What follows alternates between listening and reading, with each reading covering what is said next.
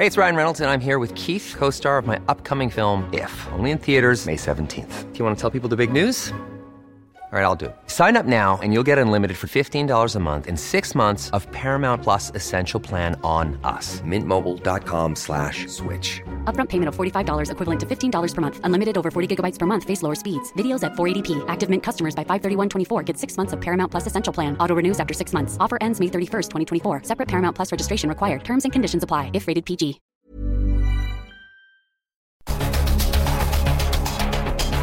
Los expertos se reúnen para debatir, desmenuzar a la noticia y a sus protagonistas. Esta es la mesa de opinión de El Heraldo de México y La Silla Rota. Bajo la conducción de Alfredo González Castro y Jorge Ramos por El Heraldo Radio. Iniciamos.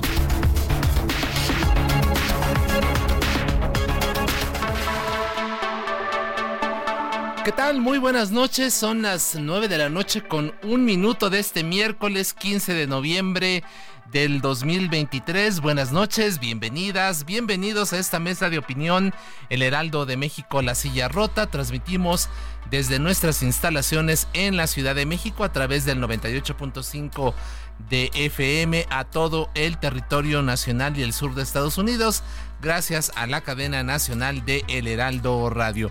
A nombre de Alfredo González Castro, titular de este espacio, le saluda esta noche su servidor Isaías Robles, quien además le da la bienvenida como cada 15 días a mi colega y amigo Jorge Ramos, director editorial de La Silla Rota. Jorge, ¿qué tal? Muy buenas noches, ¿cómo estás?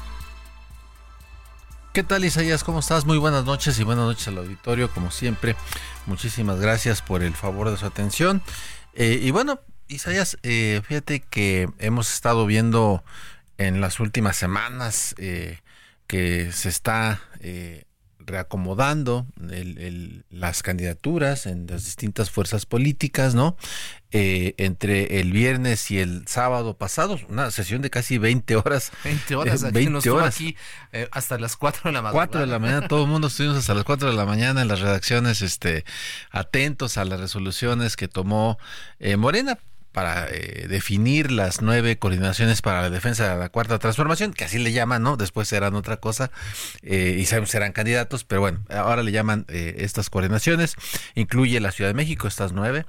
Y, bueno, aquí hemos debatido, Isaías, auditorio, si hay tiro, ¿no? Si hay tiro entre Morena y el Frente amplio que constituyen el PAN, el PRI y el PRD en la Ciudad de México, ¿no? ya con Clara Brugada a la cabeza. Pues, la pregunta, Isaías, auditorio, es eh, si se le complica el escenario a, Morena, ¿no? Vamos a ver.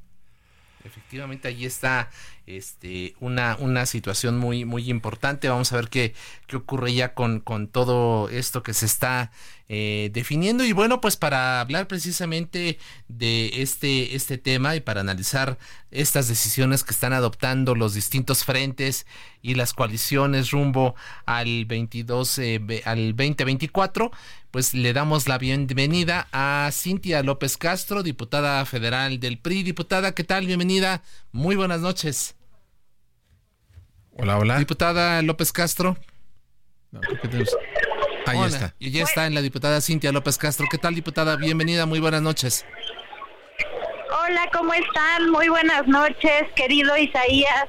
Eh, querido Jorge, les mando un fuerte abrazo a ustedes y a todo su auditorio. Muchas gracias, gracias. Y en unos minutos más vamos a contactar a Marta Ávila, y es coordinadora de Morena en el Congreso de la Ciudad de México. Pero bueno, eh, pues ya está. El lunes pasado, Clara Brugada anunció en sus redes sociales la creación de un consejo asesor integrado por quienes participaron en la contienda interna. Vamos a escuchar, si te parece, Jorge, amigos, parte del mensaje que ofreció la coordinadora de la defensa de la transformación aquí en la Ciudad de México.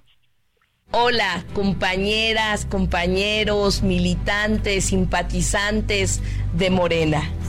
Hoy les queremos dar un gran mensaje con la participación de todas y todos. Un mensaje de unidad para esta, este gran partido Morena, Verde Ecologista y el Partido del Trabajo. Estamos reunidos aquí los estamos los cinco compañeros que participamos en este proceso, Omar García Harfush, Mariana Boy, También está con nosotros el doctor Hugo López Gatel y también Miguel Torruco. Bueno, pues eso dijo eh, justamente Clara Brugada, eh, dando, digamos, una muestra eh, de unidad con todos los que compitieron. Y yo le preguntaría a Cintia López Castro si les beneficia una candidatura como la de Clara Brugada y si era más letal, pues, para la alianza la postulación de Omar García Harfuch. Cintia. Bueno, querido Jorge, la verdad es que nos beneficia que la gente está harta, la verdad nos beneficia que la gente está harta, nos beneficia, yo respeto mucho a Clara, fuimos compañeras diputadas constituyentes, le tengo un respeto y además es mujer, eh, pero lo que nos beneficia realmente es que la gente está fastidiada de Morena, de la inseguridad, eh, sobre todo me, me, me dicen siempre los vecinos, bueno, es que no veíamos que la inseguridad estuviera como hasta ahora en la ciudad. Siempre decíamos, bueno, pasa en otros estados, pero no en la ciudad. Entonces yo veo que hay un desgaste de Morena. Entonces, bueno, pues ahora sí tenemos todo para ganar, pero hacerlo con responsabilidad, hacerlo bien, pero yo creo que fuera quien fuera el candidato o la candidata de Morena, pues la gente está harta. Ahora nos toca a nosotros ser la opción para la gente. Así pues es, Cintia. Entonces, ¿tú ves posibilidades de triunfo eh, frente a esta situación que se frente a esta decisión que dio Morena? ¿Cómo ves las, el escenario para el Frente Amplio por México? Mira, yo creo que Morena, bueno, pues ellos eligieron su candidato, su candidato está bien.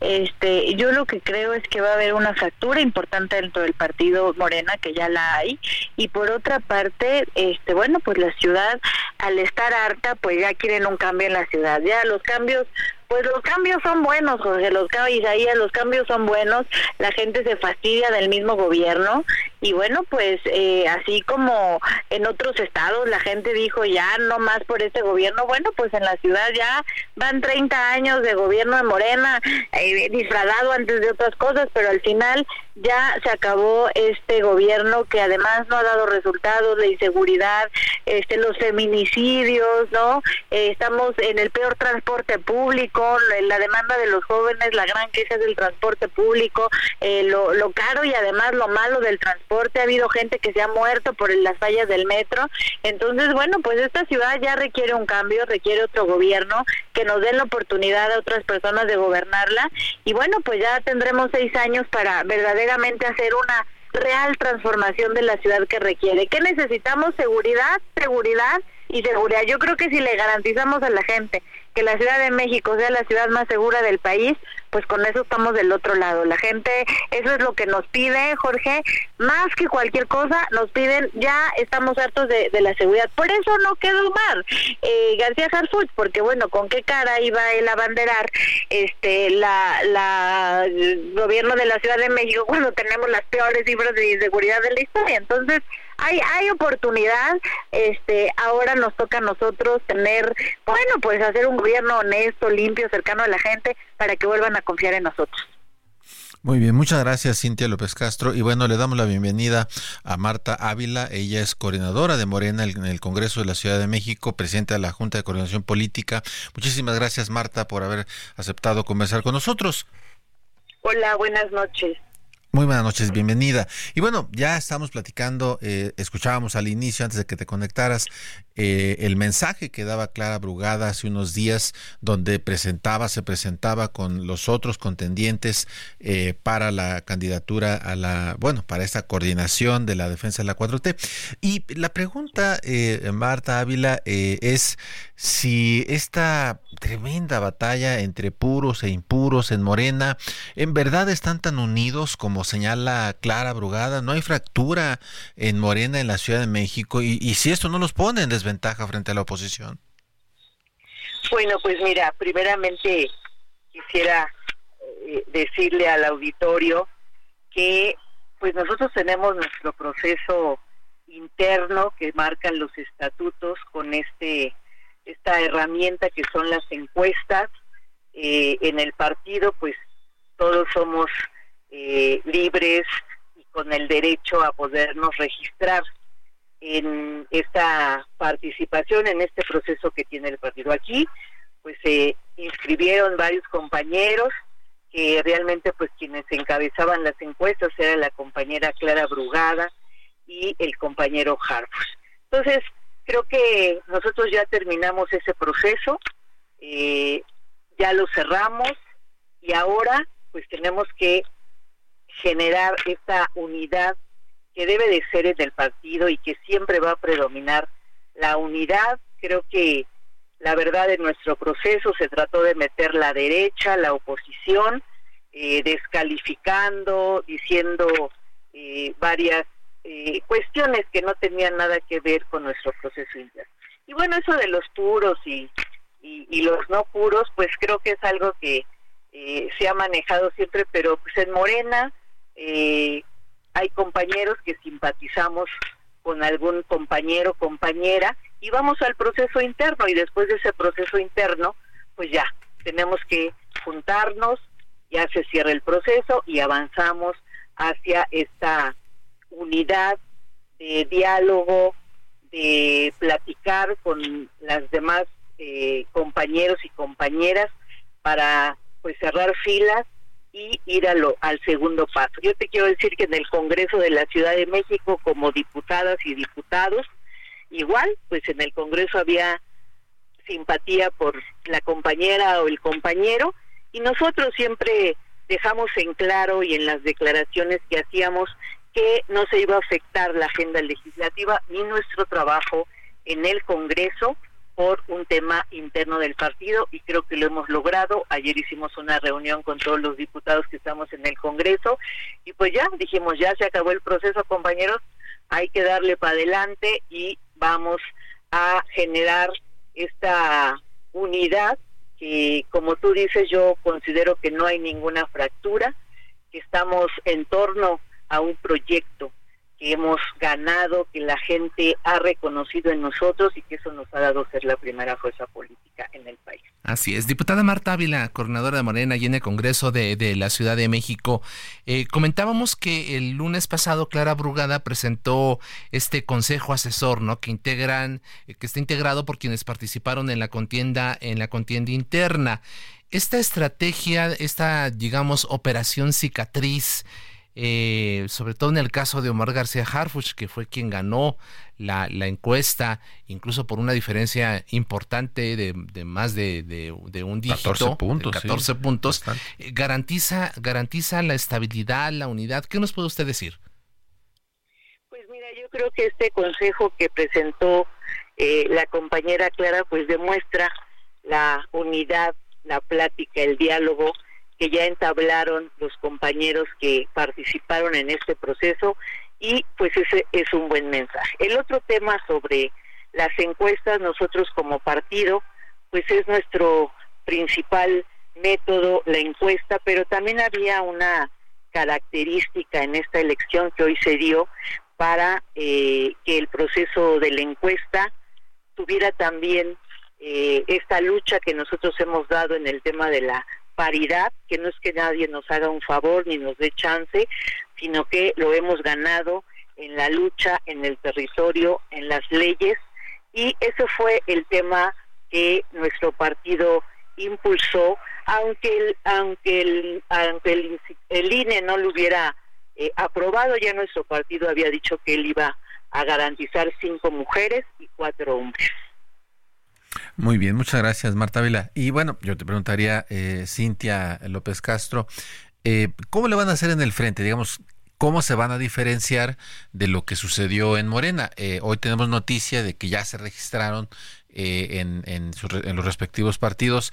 Eh, Santiago Taboada, se registró también Adrián Robalcaba y también Luis Cházaro. Se han presentado los tres para eh, la contienda. Pero, ¿qué los hará diferentes ah, para no verse iguales o, de lo que sucedió, de lo que vimos en Morena? Eh, gracias, Jorge. Primero saludo con mucho gusto a Marta, a quien conozco y le tengo mucho cariño y respeto. Eh, mira, en el frente estamos primero con unidad. ¿Qué fue lo que pasó? En, eh, hoy apoyamos este, pues a los a los que los partidos eh, determinaron, así como en el caso de Morena, bueno, pues también se dieron por un tema de género, pues también nosotros en el PRI también lo hicimos. A veces tocan hombres, a veces tocan mujeres, como bien dice Marta, está el tema de la paridad y paridad quiere decir igualdad entre los desiguales, paridad quiere decir la mitad de los espacios. Y así como hay cinco candidatas mujeres, pues también hay cuatro hombres y en el caso de la Ciudad de México, pues es uno de ellos.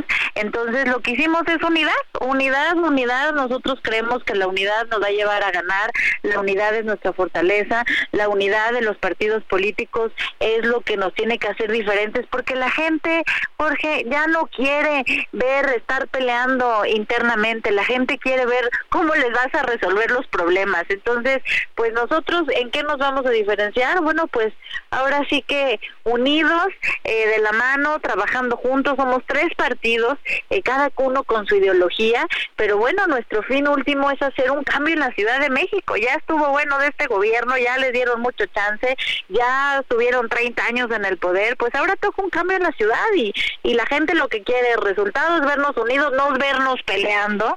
Y hay gente también apartidista, ¿eh? hay gente que dice, a yo no soy de ningún partido, pero quiero un cambio en la ciudad. Entonces, entonces, el frente tiene que ser un ejemplo de civilidad, de unidad, de participación, de creatividad, de innovación. ¿Cómo vamos a ser diferentes al gobierno actual? La gente quiere, quiere, ya no quiere más de lo mismo, entonces nosotros cómo tenemos que actuar, pues ahora sí que este, de manera diferente a lo que hace el gobierno con, con, y con estas este, fracturas internas que vemos en Morena, ¿no? Que es normal, es normal en todos los partidos, pues en el frente, con todo y todo, ahí vamos unidos. Así es, diputada López Castro, eh, ¿qué pasó en el 2021? Porque pareciera dar la impresión de que no ganó la oposición, sino más bien que perdió Morena. ¿Cómo van ustedes a convencer al electorado chilango que son la mejor opción? Ya nos desea usted algunos apuntes ahí, pero con, con precisión, ¿qué nos puede decir de cómo van a ganar el voto de la Ciudad de México eh, presentándose como una opción mucho más eh, eh, eficaz y, fuerte que la que encabezará Clara Brugada. Bueno, en el 2021 sí ganó la oposición y también perdió Morena. O sea, alguien gana y alguien pierde. Entonces ganamos, ¿por qué? Por, por, les repito, por ese hartazgo de la ciudadanía, estos gobiernos populistas que no resuelven los principales problemas de la gente. Y dos, a toda la gente que nos escucha, a ver, una, un, eh, se borró la clase media. Parece que la clase media no existe en este país, no nos escuchan, no nos atienden, no tenemos, piensan que solamente con programas sociales van a arreglar los problemas de la ciudad y no es así. El caso de la inseguridad pues no se arregla con programas sociales. El caso de los feminicidios, el caso que las mujeres no podamos ir al transporte público porque nos tenemos que esconder el celular porque nos lo van a robar. Los muertos que hubo en el metro. Entonces un sistema eh, de transporte ineficiente, ineficaz, peligroso y te subes al metro y te tienes que perder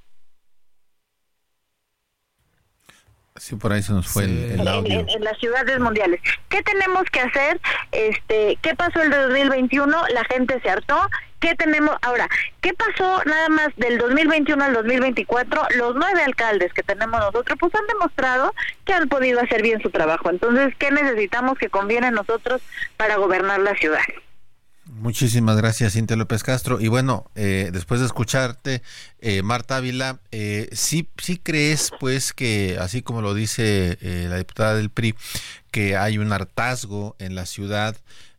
¿Cuál sería el principal riesgo que ve Morena rumbo a la elección en el 2024, pues, tras la amarga experiencia, porque sí fue amarga para Morena en el 2021? Pues mira, saludo a Cintia López Castro eh, no sabía que era de la clase media. Este, pero bueno, eh, yo quiero decirte que eh, nosotros no vemos ningún riesgo. Creo que los gobiernos que se han hecho, que han estado del 2018 en el 2021, como bien decía Cintia, se perdieron nueve alcaldías en la Ciudad de México, nosotros ganamos donde hay mayor población de las alcaldías.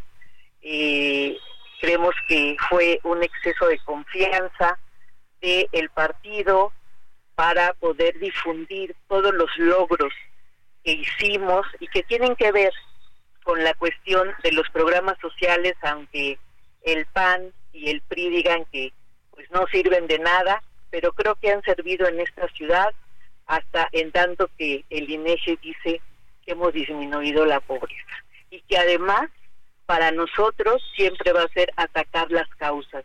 Venimos de gobiernos que estuvieron durante 80 años gobernándonos y lo que único que hubo fue retroceso y retroceso. Entonces, creo que la gente está muy consciente de que alguien que los gobernó y que no supo hacer buenos gobiernos para el pueblo, sino para pues vender casi todo lo que teníamos en nuestro país, nuestra soberanía nacional y que hoy se está haciendo un rescate.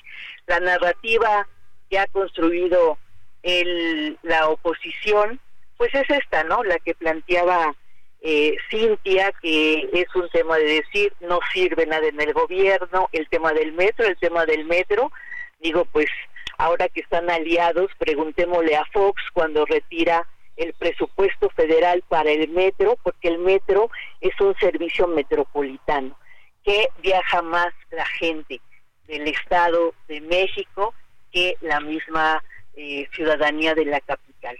Y entonces el metro durante muchos años no tuvo ninguna inversión y hoy en estos gobiernos ha sido una inversión histórica. Y quienes hemos viajado en el metro sabemos de lo que pasaba anteriormente en el metro, que era pues lo que estamos viviendo ahorita, que ya es un desgaste de la vida del metro y que se le está dando esta renovación, este mantenimiento al metro, porque el metro es nuestro medio de transporte eh, más eficiente, seguro y que vamos a seguirle invirtiendo porque es quien mueve a una gran población aquí en la ciudad. Así es, muchas gracias. Estamos a punto de concluir esta primera parte de este espacio y les pediríamos que a manera de conclusión en un minuto nos pudieran ustedes pues eh, dar su visión de cómo ven el, el 2024 aquí en la Ciudad de México, eh, por ejemplo, la expectativa para eh, recuperar algunas de las alcaldías de diputada Marta Ávila, ¿cuántas de las que perdieron en el 21 pretende recuperar el próximo año? Pues mira, nosotros pretendemos recuperar de esas nueve alcaldías que se perdieron, pensamos recuperar seis alcaldías. Eh, creo que digo, eh, yo quiero decirle a Cintia que estas alcaldías que ellos ganaron, pues hoy se ha demostrado que no hay un buen gobierno como ellos quieren creer, que la ciudadanía se ha dado cuenta que nosotros eh, las encuestas nos favorecen, pero no nos vamos a confiar en las encuestas. Claro. Vamos a seguir trabajando con la gente, eh, tocando casa por casa, informándoles todo, lo que se ha hecho en estos gobiernos de la cuarta transformación, porque algo que hemos tenido los gobiernos de la, de la cuarta transformación es que no se dice nada de lo que nosotros hacemos. Muy bien. Eh, Cintia, pues eh, ya escuchaste, dice que de nueve les van a arrebatar seis. Pues que hagan bien las cuentas para que no vayan a fallar, porque eso lo decían en el 2021. Pero a ver, primero ahí me dijo Marta, quien quiero mucho, a ver, no es que yo venga, yo vengo de una familia de clase media trabajadora, este pero pero más allá lo que no puede pasar en este gobierno que han hecho que es la molestia de la ciudad. A ver la ciudad de México este no no puede estar fragmentada no puede estar dividida. Debe caber un gobierno para para la clase media para la clase trabajadora para los taxistas para los boleros para las maestras para los pueblos originarios. Es decir un gobierno para todos. Yo creo que la principal diferencia entre el gobierno de Morena y nosotros es que nosotros sabemos gobernar para todos, para todos en parejo. Y, y, Morena lo que hace es que nada más gobierna para unos cuantos. Entonces, ¿qué, qué vamos a hacer para el 2024? Demostrar, primero, que aprendimos nuestros errores, que las cosas que nos hemos equivocado las vamos a corregir y dos, un gobierno limpio, transparente y que nosotros íbamos a corregir el mayor problema que es la inseguridad eh, y sobre todo respetar las instituciones. Muchas gracias y saludo mucho a Marta Isaías y a ti, Jorge. Gracias por el espacio. Muchas gracias a la diputada Cintia López Castro, diputada federal del PRI, y a Marta Ávila, coordinadora de Morena en el Congreso de la Ciudad de México. Gracias a ambas. Vamos a hacer una pausa, si te parece, Jorge. Y regresamos. Volvemos.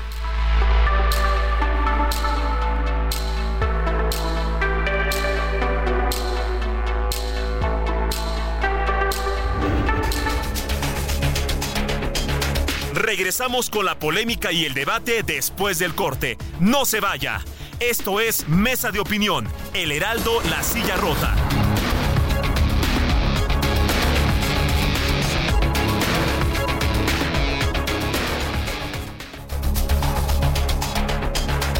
El Heraldo, La Silla Rota, Mesa de Opinión. La polémica y el debate continúan.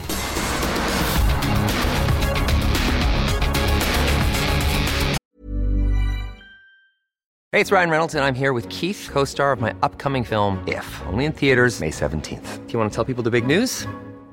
All right, I'll do it. Sign up now and you'll get unlimited for $15 a month in six months of Paramount Plus Essential Plan on us. Mintmobile.com slash switch. Upfront payment of $45 equivalent to $15 per month. Unlimited over 40 gigabytes per month. Face lower speeds. Videos at 480p. Active Mint customers by 531.24 get six months of Paramount Plus Essential Plan. Auto renews after six months. Offer ends May 31st, 2024. Separate Paramount Plus registration required. Terms and conditions apply if rated PG.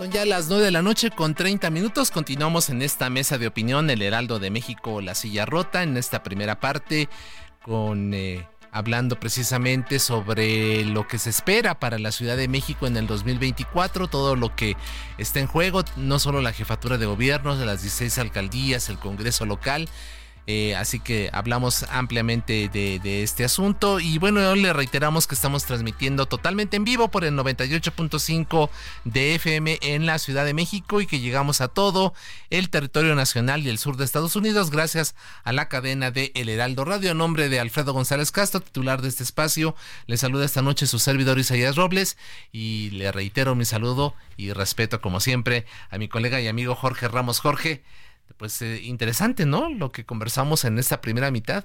Así es, y que ya decíamos, hay tiro y, y, ahora por primera vez escuchamos que alguien de Morena dice que de las nueve alcaldías que perdieron en el 2021, pues tienen esperanza en seis. Entonces, están complicadas las cosas para, para Morena, yo creo que sí se les complican y que eh, es interesante que reconozcan que no pueden recuperar las nueve que les arrebató el frente en el 2021. hay que ver, hay que ver, ahí están ya. Ya veremos en los siguientes meses cómo pasa toda esta situación. Pero bueno, vamos a hablar ahora, si te parece, Jorge, de otro asunto también muy importante. Sí, fíjate que, eh, bueno, veíamos eh, este lunes una, una noticia que ha, llamado mucho la atención es el caso de la muerte del magistrade Ociel Baena y de su pareja.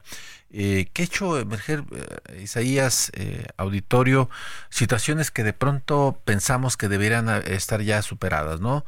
se filtran fotos explícitas de, los, de los cuerpos, se presentan hipótesis que hacen énfasis en el carácter de persona binaria y las familias, ¿no? Las familiares eh, de las víctimas eh, se enteran de estas situaciones por la prensa. Vamos a escuchar algo que dijo eh, Juan Baena, padre del magistrade, justo cuando estaban velando su cuerpo. Les pido por favor que no dejen que este suceso se quede estancado. Los medios yo no los he visto, no quiero contaminarme le he pedido a mi familia que no lo haga, pero nos hemos enterado por terceras personas.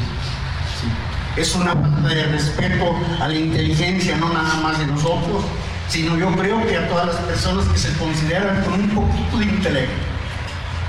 Sí. No es cierto lo que ellos están manejando. Y sería una vergüenza dejar a esa justicia que emita un juicio que no es correcto y que yo creo la mayoría no lo cree. Ojalá y esto sí pueda tener eco y algún día estos, estas luchas, estos movimientos no se ganan de la noche a la mañana. Ojalá un día mi hijo de donde esté vea que los resultados de su lucha no fueron normales. Te amo. Y bueno, pues ahora damos la bienvenida a Graciela Rock. Ella es directora de la cadena de Eva. Graciela, ¿qué, ¿qué, tal? Muy buenas noches, bienvenida. Gracias por estar con nosotros y con el público de El Heraldo Radio. Buenas noches. Hola, buenas noches. Muchas gracias por la invitación, Isaías, Jorge. Eh, gracias, un, un, gusto estar con ustedes esta noche. Muchas gracias, Graciela. Y bueno, mira, eh, ya decíamos que la Fiscalía de Aguascalientes habla de un homicidio-suicidio y asegura que no hay una tercera persona involucrada. Eh, ¿Qué opinión tienes tú de la actuación de las autoridades locales frente a este caso?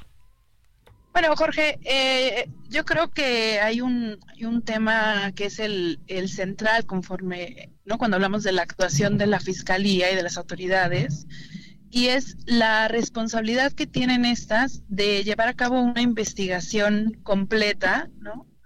Eh, irresponsable. Entonces, cuando el fiscal eh, se acerca a los medios, cuando las autoridades filtran imágenes o datos eh, y especulan. Es eh, una, una irresponsabilidad y una revictimización porque empiezan a generar una, un discurso frente a lo que podría haber sucedido eh, que se basa, pues, ¿no? En términos como, como este concepto de, de crimen de pasión o crimen pasional, uh -huh. que minimiza eh, la gravedad del tema, minimiza las, las posibles condiciones en las que se dio y lo reduce todo a una especie de conflicto eh, eso, ¿no? Pasional, de pareja, que bueno, que se puede descartar sin hacer una investigación profunda. Por un lado, esa irresponsabilidad, ¿no? De, de una revictimización por parte de la fiscalía en medios, sobre todo eh, cuando el propio fiscal acepta que todavía no se tienen eh, todos los elementos. La segunda, eh, evidentemente, una falta de respeto para la familia, ¿no? Que la familia sea a través de los medios, como se va enterando de, de datos. Eh, y un tercero, cómo esas autoridades utilizan la, el interés de los medios, un interés normal, esperable, ¿no? Y de ahora las redes sociales, de obtener información eh, urgente, ¿no? De, de, obtener información exclusiva para filtrar información, para filtrar eh, imágenes eh, muy violentas que revictimizan y que, y que no abonan en absoluto a una investigación imparcial, profunda, eh, correcta. ¿no? Entonces, esa, esa, esa parte, eh, bueno, ¿no? Es, es una, una no sé si vergüenza es una palabra demasiado fuerte, pero es sin duda un error de, de, las autoridades. Así es. Graciela, durante los últimos días, pues prácticamente la agenda de los medios ha estado centrado precisamente en este caso del magistrado Ociel Baena. Desde tu perspectiva, ¿qué lecciones nos deja este caso? Eh, no solamente en términos de las autoridades que ya nos acabas de comentar tu, tu, tu, opinión sobre la forma en que han actuado allá en Aguascalientes, sino de la sociedad misma, de los medios. ¿Tú qué observas precisamente? ¿Qué lecciones nos está dejando a todos este, este asunto, la forma en que lo estamos tratando y abordando? Eh, mira, yo creo que la, la, este, caso eh, nos ha permitido eh, abrir bastante la conversación sobre cómo el discurso público desde las autoridades, pero definitivamente tenemos un la... problema ahí con la con la una una ah, sí ya eh, perdóname perdóname se nos, nos te perdimos un, en unos unos segundos Graciela eh, pero estabas haciendo ya tu análisis de de, de de lo que las lecciones que nos deja este caso no Sí, claro, que eso, que eh, este tipo de casos nos permiten abrir la conversación sobre eh, todavía un discurso social, un discurso de odio, ¿no? De desprecio hacia eh, la diversidad de identidades, ¿no? De, de de, de, personas, ¿no? Y entonces cuando en el discurso desde las autoridades, desde los medios, insistimos en, por ejemplo, mal generalizar a la magistrade, hablar en masculino, eh, o insistir en que el tema de género no importa, es decir, este tipo de discurso lo, a lo que abona es que siga existiendo una actitud negativa hacia las comunidades LGTB, eh, y también que haya un ambiente de, de, miedo por parte de esta comunidad y de, y de muchas otras a la hora de eh, denunciar, de acercarse a las autoridades, de hablar de las violencias que viven, ¿no? Es decir, si eh, yo soy miembro, miembro de la comunidad LGTBI+, y me quiero acercar a una autoridad a indicar que recibo de, discurso de odio, violencia, ataques en redes, en, en la calle, eh, si el mensaje que se da en estos casos tan visibles es el de eh, el desprecio, el desecho, la burla, pues eh, seguramente no me acercaré, ¿no? Y, y, estos datos seguirán seguirán siendo así. Claro, Graciela, que encabeza, es directora del portal la cadera de Eva, que nos, nos aporta mucha información justamente para que eh, abramos más nuestra mente y para que seamos más tolerantes. Y yo quisiera preguntarte, Graciela, por último, eh, eh, justo a partir de este último comentario que haces, ¿En qué niveles está la violencia, la homofobia, la transfobia y hasta los asesinatos de la comunidad LGBTIQ en México? Mira, Jorge, lamentablemente no hay eh, suficiente información al respecto. No hay datos em, formales públicos, ¿no? Eh, oficiales tan claros. Em, uno de los, de los informes más comprensivos que hay recientemente es uno apenas del año pasado, es decir, ya del año pasado no tenemos datos eh, claros de este año, pero un informe del año pasado de letra S hablaba de eh, un, acercamiento sobre los 88 eh, muertes de personas LGTBIQ más presuntamente relacionadas con su identidad eh, de género, expresión de género u orientación sexual. Este informe, que se llama Los rastros de la violencia por prejuicio, la violencia letal y no letal contra personas LGBT más en México. Es uno de los pocos informes eh, con los que contamos, pero ciertamente eh, la, comunidad, los activismos son muy vocales frente a esta eh, menos, esta falta de, de evaluación y que necesariamente son números que están ocultando la realidad de la violencia que vive la comunidad. Por lo que tú nos comentabas justamente, no hay una cifra negra que debe de ser también muy importante, ¿no? De la gente que no denuncia este tipo de casos. Y además de que yo creo que de estos 88 que de los cuales sí se tiene registro, habría que ver en cuántos de ellos eh, finalmente hubo justicia o quedaron en impunidad, ¿no? Y que justamente este caso, digo, es, es creo que es ejemplar justamente para el, el trato que debemos darle a este tipo de casos, Graciela. Sí, efectivamente, ¿no? Eh, hay una hay una tendencia eh, por parte de las autoridades, por parte de, la propia sociedad, ¿no? De invisibilizar o menospreciar las violencias, los, los homicidios, por ejemplo, que suceden contra eh, comunidad LGTB, contra las trabajadoras sexuales LGTB, ¿no? Una, una especie de, de diálogo que hay eh, que abona, en este caso, ¿no? De decir, bueno, pues eh, yo no sé, ¿no? Es una comunidad eh, que no sé qué está haciendo, que no conozco, que en la que no me siento identificado y como que se, se, invisibiliza, ¿no? Entonces una labor importante de las autoridades y de los medios es precisamente traer eh, estas historias y estas realidades a la luz. Así es, en efecto. Gracias, Graciela Rock, directora de La Cadera de Eva y estaremos, eh, por supuesto, como siempre, dando seguimiento a cada uno de los textos e investigaciones que realizas. Por lo pronto, un fuerte abrazo y gracias por estar con nosotros. Muchas gracias a ustedes. Buenas noches. Buenas noches. 943.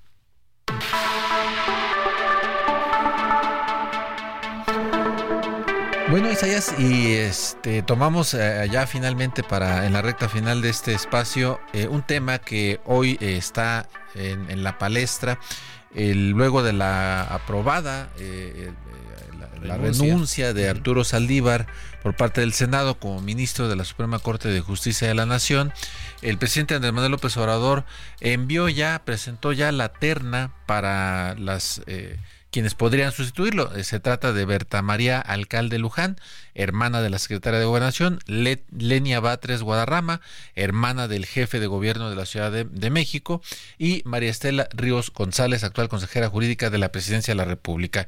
Y pues tenemos un invitado. Así es, para hablar del tema hemos convocado a Javier Martín Reyes, él es abogado, politólogo, experto en Derecho Constitucional, profesor investigador del Instituto de Investigaciones Jurídicas de la UNAM. Doctor, ¿qué tal? Bienvenido, buenas noches, gracias por estar con nosotros. Un gustazo platicar con ustedes y todas las personas que nos escuchan. Pues eh, Javier Martín, eh, preguntarte eh, cuál es tu primera impresión sobre estos tres nombres que están aquí ya en la mesa. Pues, pues mira, yo te lo, lo, primero que hay que decir es que es una terna eh, que no sorprende. Y no sorprende por dos razones. La primera es que estamos frente a una renuncia que es absolutamente irregular, ¿no? O sea, es decir, eh, en 1994 se hizo una muy importante reforma judicial que lo que buscó fue dotar de mayores garantías de independencia a la Suprema Corte y al Poder Judicial en su conjunto. La verdad es que antes del 94, la Corte Mexicana, aunque formalmente era uno de los tres poderes, pues ni era independiente del Ejecutivo y del PRI gobierno, ni tampoco ahí tenía, hay que decirlo, necesariamente a los mejores perfiles. Hubo en la era predemocrática importantes ministros Sí, pero también hubo, déjame ponerlo así, una enorme cantidad de personas que intercalaban la política partidista con la función jurisdiccional. Gente que era diputada, senadora, luego brincaba a la corte, luego renunciaba, se iba de embajadores, regresaban a la vida eh, partidista. Es decir, era eh, un México muy diferente, una relación de poderes eh, muy distante. Y una serie de reformas lo que fue perfilando fue una Suprema Corte con mayores garantías de independencia, tanto en el proceso de designación como en el proceso de, renuncia. Por eso no es ninguna casualidad que la Constitución diga que las renuncias de los ministros solo proceden por causa grave. Y uno diría, bueno, caray, pero ¿por qué una persona que está en la Corte no puede renunciar libremente como puede renunciar prácticamente cualquier persona que esté en el sector público y privado. Bueno, la razón es, es, muy clara, porque de esa manera se busca garantizar la división de poderes y la independencia judicial en una doble vertiente. Por un lado, no queremos que a las ministras y a los ministros los anden forzando a renunciar a la mala, con amenazas de juicio político, investigaciones en el ámbito eh, penal, con acusaciones en medios de comunicación. Como pareciera que, fue el, caso de, Eduardo Medina Mora, ¿no?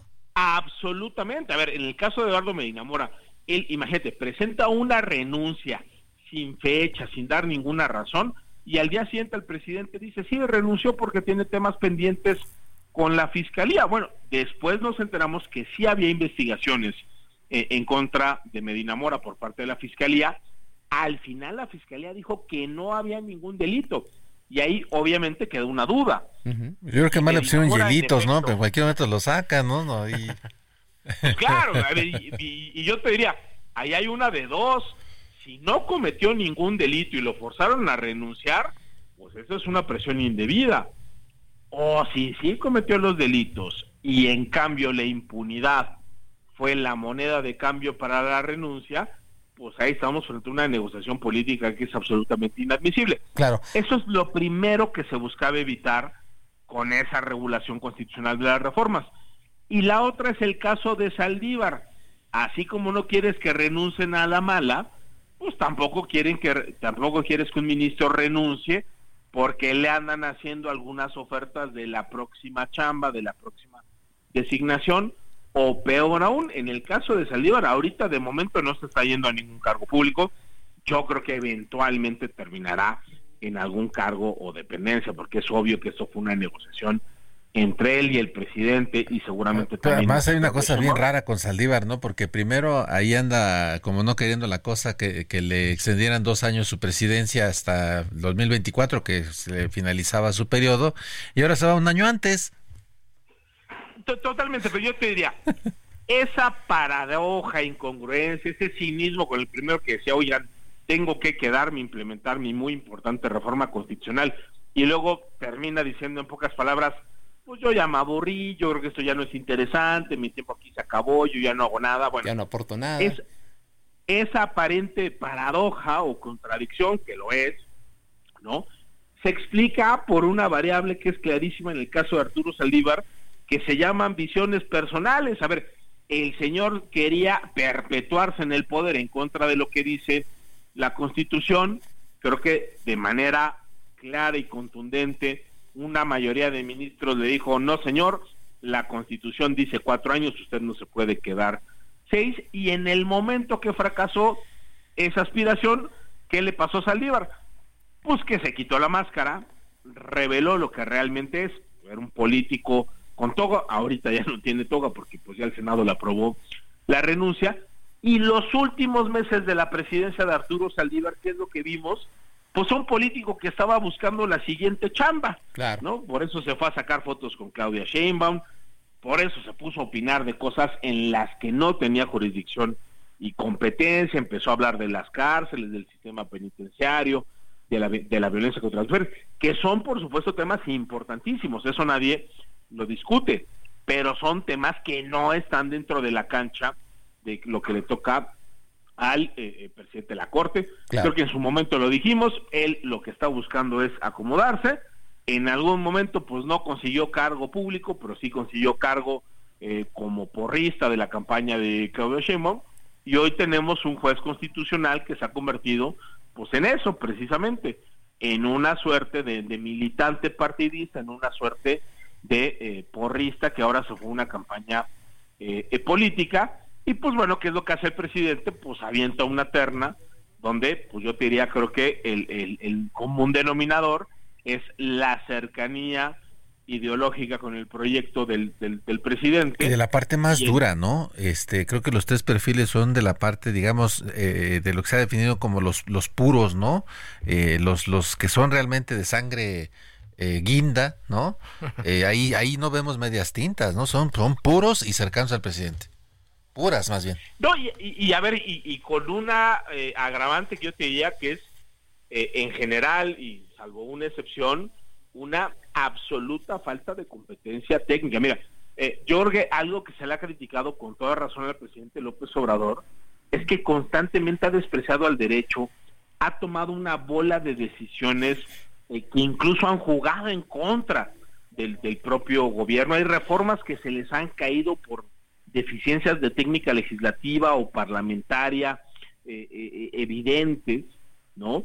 Y parte de la corresponsabilidad de ese muy deficiente manejo jurídico de esta administración está en la consejería ejecutiva, es decir, la hoy consejera jurídica del, del presidente tendría que estar ahí precisamente para decirle al presidente, oiga, mire, esto que usted me dice no se puede, o sí se puede, pero tenemos que procesarlo de esta manera. No, hombre, este es un presidente que ha hecho de todo, ha cancelado reformas constitucionales con memos, ha mandado publicar sus discursos al diario oficial, han aprobado reformas legislativas en fast track y sin respetar los procedimientos, han incurrido en una serie, déjame ponerlo así, de deficiencias técnicas en materia jurídica que muestran que tiene una consejería jurídica que no funciona bien. ¿Y qué es lo que vemos? Una terna donde están dos de las principales responsables eh, de, de ese fracaso, es decir, no que, que veamos ahí a la, a la consejera eh, jurídica Sí, María y Estela también a Ríos. Lenia Batres, que. Exactamente, ¿no? O sea, digamos, tan- tanto Ríos como, como Batres son corresponsables del desastre jurídico que hemos visto en, en, en este país. Y claro, están ahí no por su capacidad técnica, que no la tienen, están ahí por su cercanía con el presidente y con, y con la lealtad a, a su gobierno. Entonces, digamos, eh, eh, por eso diría, caray, es una terna criticable, sí, lamentable, eh, también que está muy lejos de lo que tendríamos que esperar para la máxima autoridad judicial del, del país, pero al mismo tiempo el presidente lo ha dicho con toda claridad, ¿no? Él ha tenido oportunidad de presentar cuatro ternas a lo largo de, de su periodo. Y esta le tocaba, eh, si me apuras, a, a la siguiente presi- Administración. presidenta, no, no, no, no, no, al, no a- no- ya no a él, pero ya para ir finalizando, a ver, si en el caso de que quedara eh, alguna de sus tres propuestas, ¿cómo quedaría la correlación eh, dentro del bloque de 11 ministros? Pues mira, yo, yo te diría, quizá lo inmediato no va a cambiar mucho. O sea, es decir, hoy en la Corte lo que vemos, y, y yo te diría, eh, o sea, creo que hay ministras y ministros de, de, tipo muy diferente. Eh, yo no veo, déjame ponerlo así, un bloque opositor en la Corte, no. Yo sí veo a ocho integrantes que son muy diferentes, pero que, déjame ponerlo así, cuando ven un penal evidente lo marcan, o cuando ven un fuera de juego de más de cinco metros, pues evidentemente también lo tienen que marcar. Creo que son juezas y jueces constitucionales eh, que se toman en serio su papel con diferencias, digamos, de criterio, ¿no? Pero veo a dos que son no jueces constitucionales, sí. sino delegadas del gobierno, que son Yasmín Esquivel Mosa y Loreto Ortiz. Dicho así, serían tres de once, ¿no? Muy bien. Exactamente. claro. Y yo te diría, y ahora entraría otro más al bloque oficialista que sustituiría a Saldívar, pero claro, el tema es que Saldívar sigue en un año y quien llega a lo corte no se va a quedar un año. Pues ahí está. Se va a quedar 15. ¿no? ahí, está el gol, yo diría. Javier Martín Reyes, profesor investigador del Instituto de Investigaciones Jurídicas de la UNAM, gracias por estar con nosotros esta noche. No, hombre, al contrario, que están muy bien, un gustazo como siempre. Muchas gracias, Héctor Vieira en la realización, Ulises Villalpando en los controles técnicos, Gustavo Martínez en ingeniería. Lo esperamos el próximo miércoles, 9 de la noche, en la mesa Fuego Lento. En 15 días, la mesa con la silla rota. Quédese con buena música en las frecuencias del Heraldo Radio. Jorge, muchísimas gracias. A ti, buenas noches y como siempre, no se les olvide ser felices.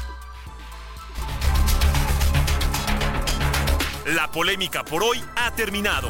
Le esperamos el próximo miércoles para que junto con los expertos analicemos la noticia y a sus protagonistas en la mesa de opinión El Heraldo de México y La Silla Rota.